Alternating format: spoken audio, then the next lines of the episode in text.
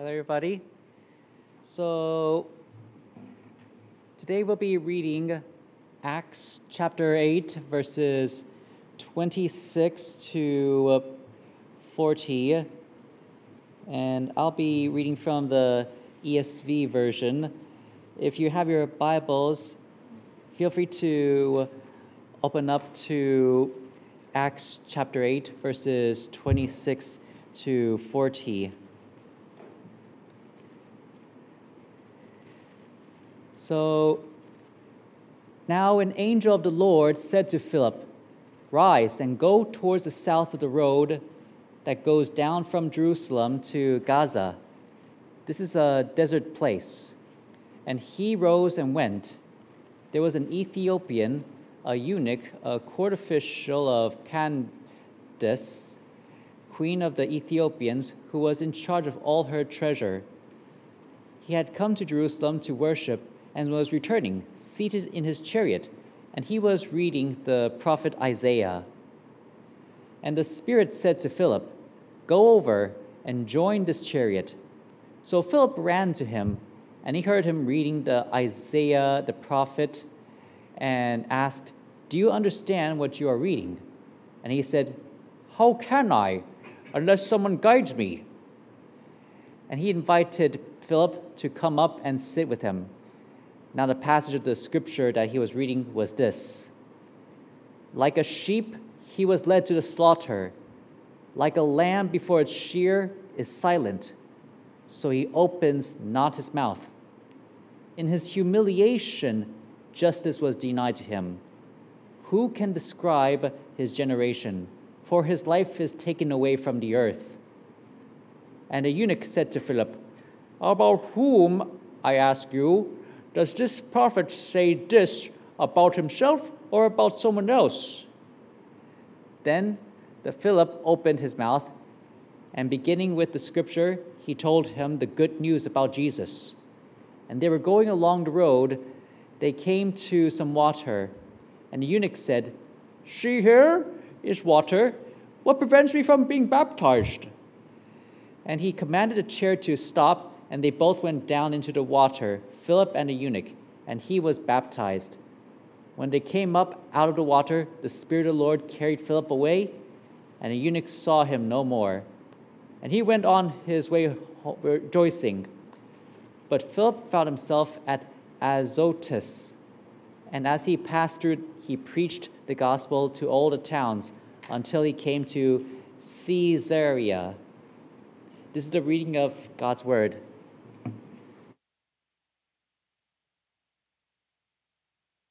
Thanks, Richard. Uh, morning, everybody. My name is Nathan. Uh, you usually would see me up here. I'm, I'm usually leading worship, but today I have the pre- pleasure of speaking to you guys.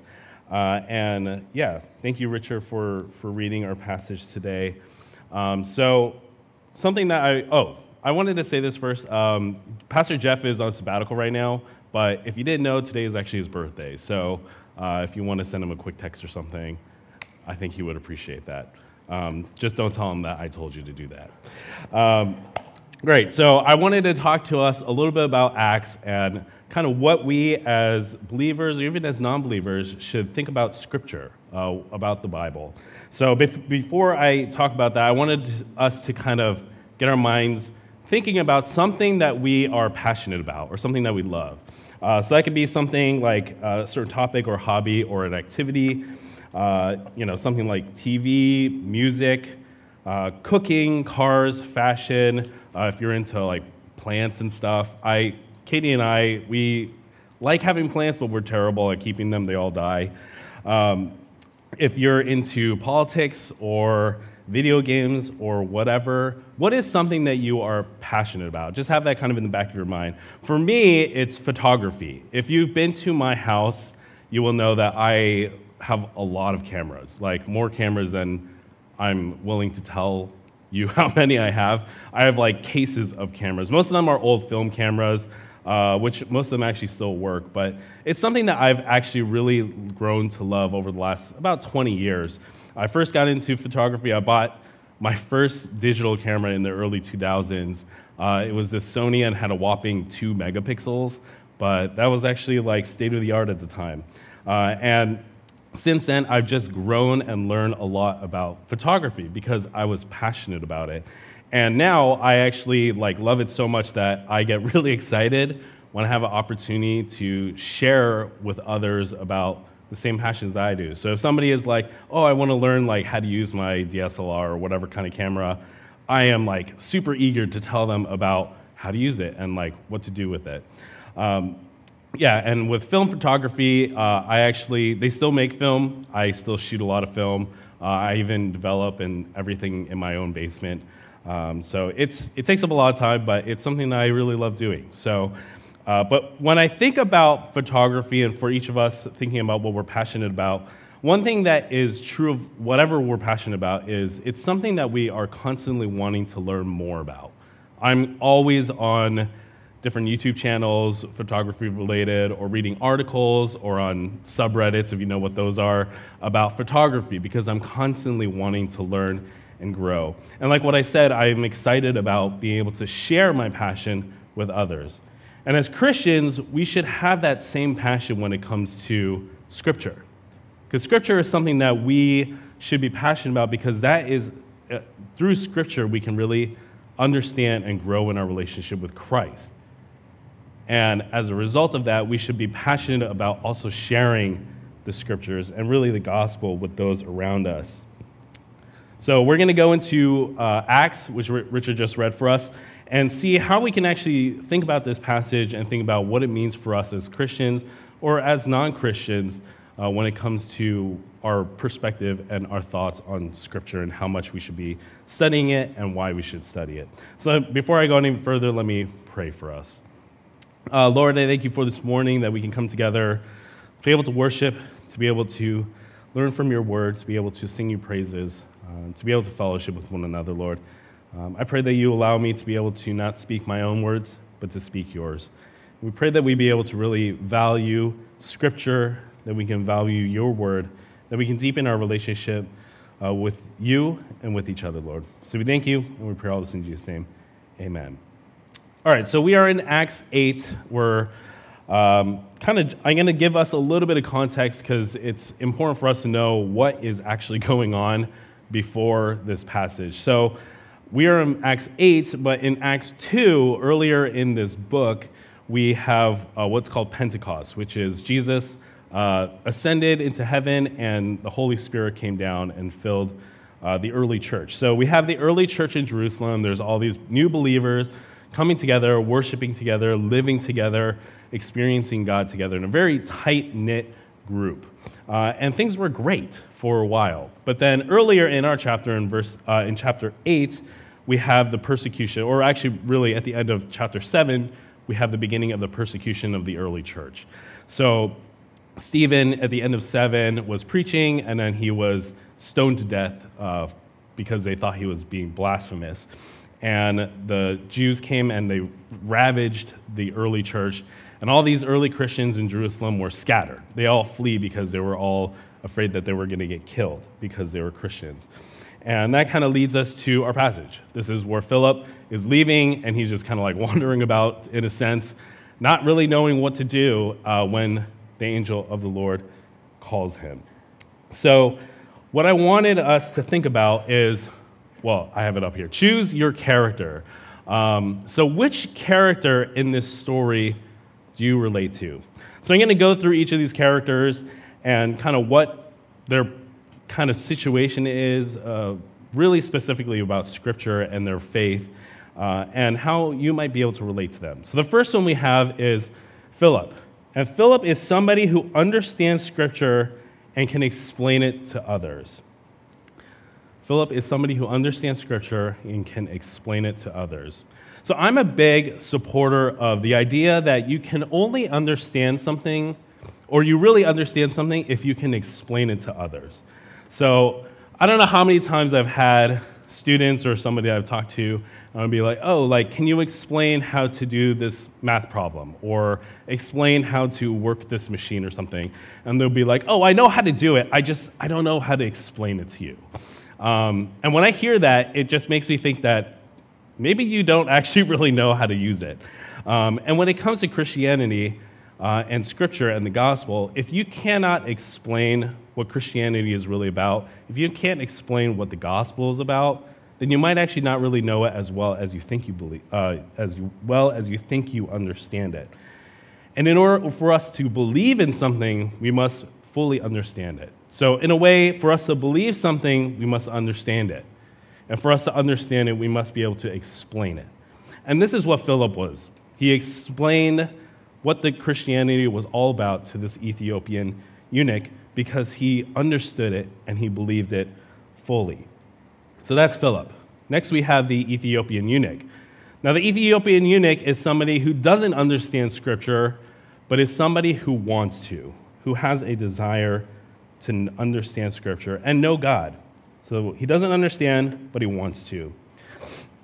So when it comes to learning, I believe that you cannot really learn something unless you are properly motivated. If you have no desire, if you have no motivation to learn something, you're not going to actually learn anything. So, some of that motivation might be self motivation. So, you might just actually have a genuine desire to learn about a certain topic or whatever. For me, again, photography, I just like, you leave me to my own devices, and I will just naturally be wanting to learn that. Uh, some of it might be kind of goal driven. So, you might be, I don't know, if you're studying, uh, I don't know, Ethan's pre med. You're still pre med, right? Okay, so if he's pre med, but he hates, I don't know, organic chemistry, that's pretty common, right? But it's like you're motivated to study and learn organic chemistry, not because you love organic chemistry, but because you have a goal that you're trying to achieve. Uh, unfortunately, sometimes we have negative motivation, like if I don't study, I'm going to fail and I'm going to lose a lot of money, or you know, in work, if you're not going to work really well, if you're not going to stay on top of your field, you might get fired. So that might be a negative motivation. But one way or another, it's important for us to be motivated in some way or form.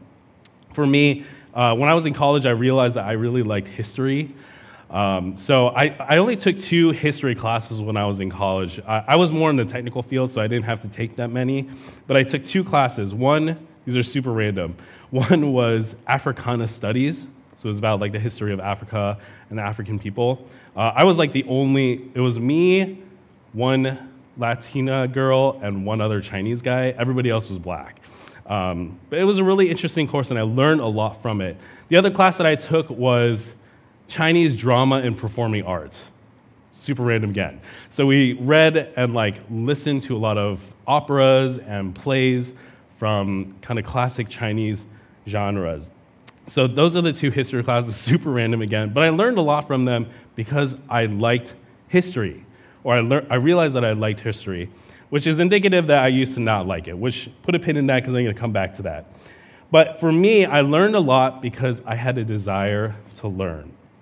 And that's what the eunuch, the Ethiopian eunuch, had. He had a desire to know God, to understand his word, and therefore he was able to absorb what Philip was sharing with him. So that is our second character. Our third character, which you might be confused about because you're like, how many characters are there? This one's a little bit random, but it's the chariot driver. And the chariot driver is somebody who doesn't understand, script, understand scripture and doesn't care to learn and understand scripture. Now, if we jump back to our passage, you might be like, where is this chariot driver? It's kind of implied that he's there because uh, blah, blah, blah um, in verse, I think it's 36. Yeah, as they were going along the road, they came to some water, and the eunuch said, Here, see, here is water. What prevents me from being baptized? And he commanded the chariot to stop. And they both went down into the water, Philip and the eunuch, and he baptized him. So he commanded the chariot to stop. And now the Ethiopian, Ethiopian eunuch was, as the passage says, he was a court official, he was somebody of high stature. So he didn't drive himself. He had a driver. He was actually probably with a whole convoy of people uh, traveling through the desert. And so he commanded this chariot driver to stop because he wanted to be baptized. Which means, and if you've ever seen a chariot, chariots are not really that big. It's not like, uh, like a carriage where it's like this huge thing. uh, something like that. But it's, you know, I'm probably standing here and the chariot driver is like here, right? So if Philip is talking to this Ethiopian eunuch, the driver is probably right there the whole time, which meant that he heard and listened to all this, but he did not respond to it, as far as we know from the passage.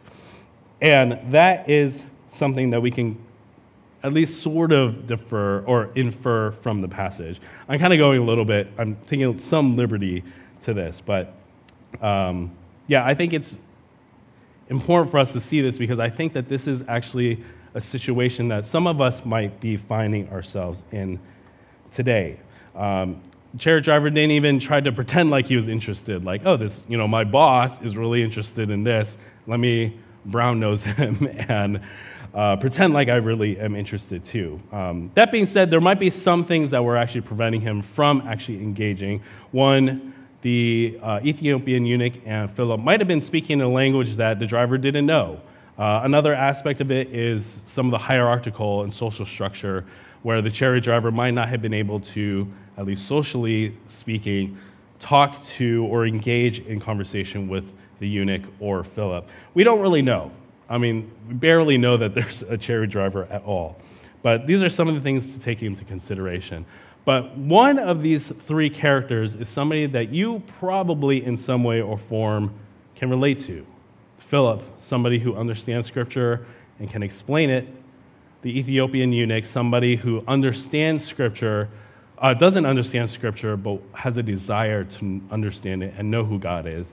And then there's a chariot driver, somebody who doesn't understand Scripture or who God is and doesn't have a desire to or cares about building a relationship or knowing what Scripture is about. So, what do we do with that? Well, God is calling each one of these characters to something, even the chariot driver. And we're going to go backwards here. So, I'm going to start with the chariot driver and talk about how God is calling that chariot driver. So, the char- for the chariot driver, he is somebody where it's not his time to hear and respond to the gospel. It's not his time and, uh, to hear and respond to the gospel. Now, a lot of times we might look at this situation and we'd be like, why didn't Philip preach to the chariot driver and maybe everybody else that the eunuch was with? Is it Philip's fault that he didn't come to Christ? Was it whose fault was it, right? We're always like trying to point fingers. But the reality is that God has a perfect timing and a perfect uh, plan for each of us, right? So for this chariot driver, we don't know, I mean, we literally have basically no idea who he was, and we have no idea what lies ahead in his future. We don't know if God actually reveals the gospel to him. Uh, maybe just in a few minutes, maybe the Ethiopian eunuch turned around after Philip disappeared and was like, Hey, chariot driver, I just learned about this thing. I got baptized. Do you want to know about it too? And the chariot driver was like, Yes, I've been waiting for you to ask. I mean, that's like total speculation, but uh, you know, that is a possibility that can happen. And it's not right for us to think that it's our responsibility to change people's hearts because it's God who is the one that changes people's hearts. When we go out to evangelize, when we share the gospel with our family and friends, a lot of times we might face rejection, or even just the fear of rejection stops us from going out and sharing the gospel with others. But the reality is that you have no idea how God is going to use those conversations. He might, you might never have somebody really respond to you well, but maybe a few of those conversations somebody thinks about years later, and they're like, Yeah, I remember that conversation. It got me thinking about faith and my eternal salvation. So you don't know how God is going to move in people's hearts. And we have to trust that God has a plan and a good timing that's maybe different from ours. So that's the chariot driver. Somebody who it's not their time to hear and respond to the gospel. For the Ethiopian eunuch, he was somebody who was ready to hear and respond to the gospel. And the interesting thing is, God was working in this Ethiopian eunuch's heart well before Philip even came into the picture. We read here that the Ethiopian eunuch went to Jerusalem to worship at the temple and he was returning. So he already went to Jerusalem to worship and he was coming back and he's reading scripture and he has no idea what's going on. Now, for me, I'm like, that is a great picture of somebody who has a great desire to learn about God because he went to the temple, he went to worship, and from what we can kind of tell, it seems like he kind of didn't really know what was going on, but he was still willing to worship God, a God he didn't really understand or know. And he had this we don't know how much of scripture he had. He might have had the old, the whole Old Testament or the Hebrew Bible at the time. He might have only had uh, Isaiah, uh, the book of Isaiah, or even just like that one passage from Isaiah. That might have been all he had, but he clung on to that and he tried to study it and understand it. And he valued God's word.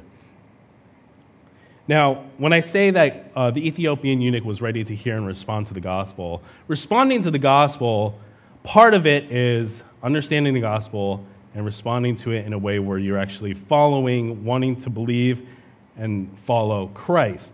But responding to the gospel is far more than that because in some way we are all called to um, we're all called to continue to share the gospel with those around us. So the Ethiopian eunuch, um, so just a little bit of context Ethiopian, when people are referred to as Ethiopians in the time the Bible was written or the New Testament was written, uh, it was kind of a catch all phrase for African people, black people. And uh, so, maybe not necessarily, which is not very PC by today's standards, but that's kind of just what the culture was like back then. Um, so there is a possibility that this Ethiopian eunuch wasn't necessarily from Ethiopia specifically, but we know that regardless, he was a person of power, a position of influence. So that being said, he had a lot of influence over you know, the chariot driver, over a lot of different people. He was in charge of all the treasures of the queen. And if he was from Ethiopia, many actually theorize that he might have been kind of the trailblazer for evangelizing in Ethiopia. Because Ethiopia, if you don't know this, was one of the first countries, first nations to actually adopt Christianity as a nation. Like it became a Christian country in the fourth century. Um, it was just a few, I think about 100 years before the first ever Christian country, which was uh, Armenia, if you didn't know that, uh, became Christian. And uh, the king of Ethiopia, King Ezana, became Christian himself in the fourth century. So this is really just a few hundred years after Jesus' time, which is pretty early in all, in all honesty. And a lot of people think, and they have this theory, that this Ethiopian eunuch became a Christian and brought it back to his land and essentially converted an entire country to follow Jesus. Now, we don't have any idea how each of us is going to impact the world, but that is part of our response to the gospel. Having faith that God has a plan for us, to be able to influence those around us, our family, our friends, our neighbors, maybe even entire communities and countries. We just have to have faith that God is going to use the gospel in amazing ways. So again, we have the chariot driver who was somebody who was not, it wasn't his time to hear and respond to the gospel. And we have the Ethiopian eunuch who was ready to hear and respond to the gospel. And then we have Philip, somebody who was ready to share the gospel. Now, Philip, again, similar to the Ethiopian eunuch, had great faith. Because if we read here in the beginning, it says, Now an angel of the Lord said to Philip, Rise and go towards the south to the road that goes down from Jerusalem to Gaza. This is a desert place. Now, if you've ever been hiking or in the desert or something, the last thing you want to do is go into the middle of nowhere with no plan, right? So, but that's exactly what Philip does. The angel tells him, go to this middle of nowhere place and just wait. Doesn't tell him what's going to happen. He doesn't give him, uh, doesn't give him any further instructions until he gets there but he does it willingly. Then, uh, yeah, and then he says, when he gets to this desert place, he sees the Ethiopian eunuch, and then it says, The Spirit said to Philip, Go over and join the chariot. So Philip ran to him. And this is important because Philip was eager to tell others about Jesus. Philip literally ran to this Ethiopian eunuch. And there's this theory that uh, the Ethiopian eunuch, because it's a desert place, he was actually probably still on the move. And there's, a, there's this idea that when Philip ran, it wasn't he just ran too, but he was actually running alongside this chariot as it's still moving. So, I, for some reason, whenever I thought about this story, I always thought about um, uh, Philip walking up to the Ethiopian eunuch, and the chariot's just sitting there, and he's waiting. And um, yeah, and then he just walks up and starts talking to him. But then it totally changes when you think about um, Philip running alongside, talking for who knows how long. And he's like, Hey, are you reading Isaiah? And he's like, Yeah, I don't know what it's about. And he's like, Oh, let me tell you about him. And they're just, you know, he's just running along. So maybe he jumped on the chariot, who knows? But he, regardless what the actual situation was, he was eager to tell the Ethiopian eunuch about Jesus. Now, it's our responsibility as Christians to continue to share the gospel with others as others have shared with us. And in order for us, as I mentioned before, in order for us to share and explain what the gospel is about, we need to fully understand it ourselves. And I think another aspect of Philip that uh, part of his calling is for him to understand that God is actually the main character of the story. If we look at this story, Philip does actually very little in this story. Philip goes to this place and just kind of randomly talks to this guy and baptizes him. God is working in the background the entire time. God is the one who calls Philip. God is the one who moves the heart of the Ethiopian eunuch. He's the one that directs them. He even leads them to the water to be baptized. And afterwards, God is the one who sweeps Philip up away and continues his ministry to evangelize to others. So, God is the main character of the story. And in a similar way, God is the main character of each of our stories, even today. Because God is calling us in similar ways that He has called Philip and all his apostles and all of his followers for all of time to be able to grow in our relationship with Him and share with others the good news of the Bible and the gospel. And I think when we think about the Bible, a lot of us who, you know, kind of grew up at church, we think of the Bible as this giant book of random other little books, and it's just all these random stories. But if we understand the gospel, the gospel is the narrative of Scripture. It is one cohesive story compiled together to tell the story really about God. It's a story about God. And when we Going back to our passions, again, for me, photography, for you, whatever it is, it's something that you feel, there's never ever a point where you're like, I'm good. I've learned everything and now I'm done learning. For me, if, if it's something that I'm passionate about, I'm constantly wanting to learn what's new, what's going to happen, and how it's, uh, how it's something new to me, right? And that's the beauty of Scripture is you can read the same passage over and over uh, and then a year later, you can read the same passage, and it might hit you in a very different way. Or even if it hits you in the exact same way, it still can speak to your heart. And it's like food. Uh, in Matthew 4, it literally says, Jesus says, Man shall not live by bread alone, but by every word that comes from the mouth of God. It's something that we need to continually consume, is the word of God. It's like literally food because if we think about food, there's never a point where we have eaten enough food that we're, we're good. It's not like you hit 18 years of eating and then you're like, for the rest of your life, you're like, I'm good. I don't need to eat anymore. Even if we are at a point where, like, oh, I'm only going to eat once, maybe twice a week, even if you gorge yourself that one time, and then you go a week before you gorge yourself again, that's an incredibly unhealthy way to live. But that is exactly what many of us do when it comes to Scripture. We only study it when we come to church, when we go to life group or fellowship or whatever. We think that hearing the Word of God just a few times a week is enough to get us by. But if we think about food, uh, if we think about the Word of God as food, we are very malnutrition. Uh, we have very much malnutrition. And it's important for us to take our daily bread, for us to consume and take in the Word of God every single day as followers of Christ. And, you know, a lot of times we spend much more time in our lives uh, watching Netflix or YouTube videos or playing video games or, you know, name it. There's a million other things for us to be doing and consuming our time with. And in Matthew 6, it says, For where your treasure is, there your heart will be also. And many of us know that time is money in a way.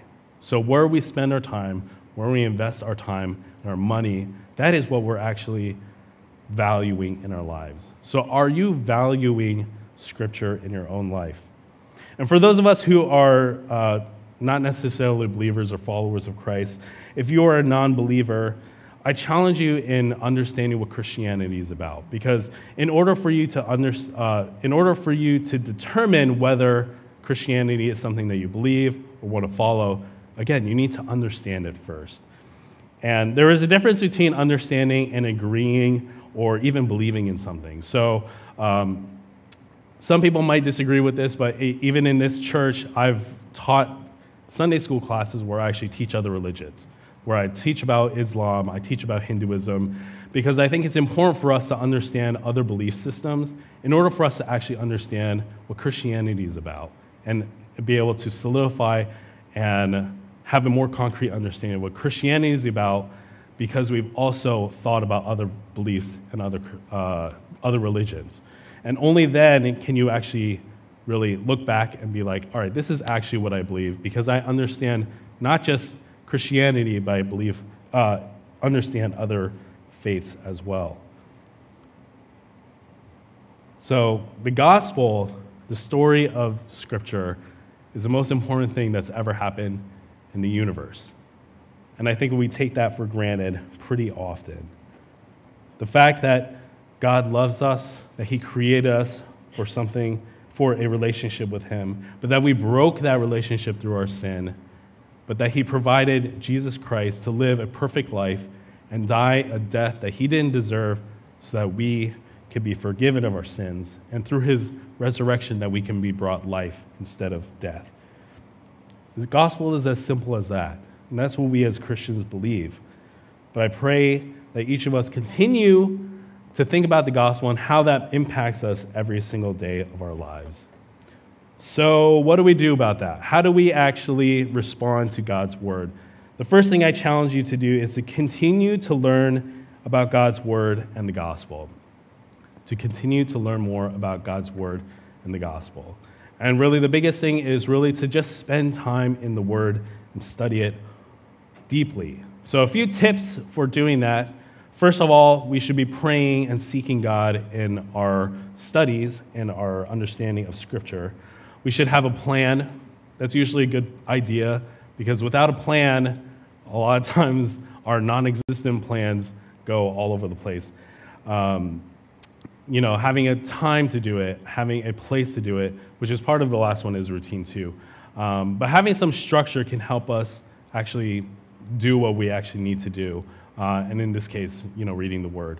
Uh, another suggestion is read with a friend or a family member. There's a little bit of accountability here.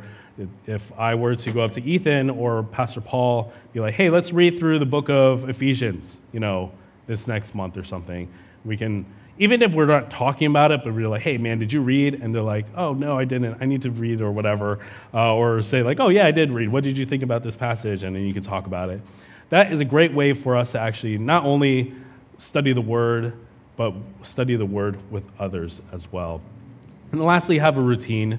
I think having that structure is good, but having the routine on top of that structure is uh, really an important part. So having a time and a place regularly where you're every single day digging into the Word is really important for us to actually study the Word regularly. And then Secondly, I think that we as Christians need to listen to God's calling and run at the opportunity for us to be able to share the gospel with others. So, just like Paul, Paul listened to what God was calling him to do, who he was to share the gospel with. So, for us as Christians, maybe it's a family member, maybe it's a friend, a neighbor, a coworker, a classmate that God has put in your heart to share the gospel with. And I pray that you respond to that and that you answer God's calling. So it's important for us to understand where we sit with God, but that we each have a desire to learn more about who God is. Because the Bible is a very old it's a very old document, but it's still very much relevant today because the gospel is relevant today. Because the world needs to know about who Jesus is. And in order for us to understand how to explain that to others, we need to understand Scripture well. Let's pray. Lord, we thank you for your word, that you've given us the wisdom, the information that we need to know and understand what the gospel is about that we can know the good news that you came down and died on the cross for our sins and rose three days later to bring us life. You are a good God, Lord. And I pray that each day we be able to remember and value your gospel, what you have done, and that it impacts every action, every thought, every word that comes out of our mouth, Lord. And I pray for those of us who are still trying to figure out if we want to be, uh, if they want to be followers of you, Lord, I pray that you allow them to be able to at least understand Scripture first, that they can understand what the gospel is and what it means, uh, what we as Christians value and believe, and then respond to you in a way that is according to your will. So we pray that we have faith in you and you alone, Lord. So we thank you and pray all this in Jesus' name. Amen.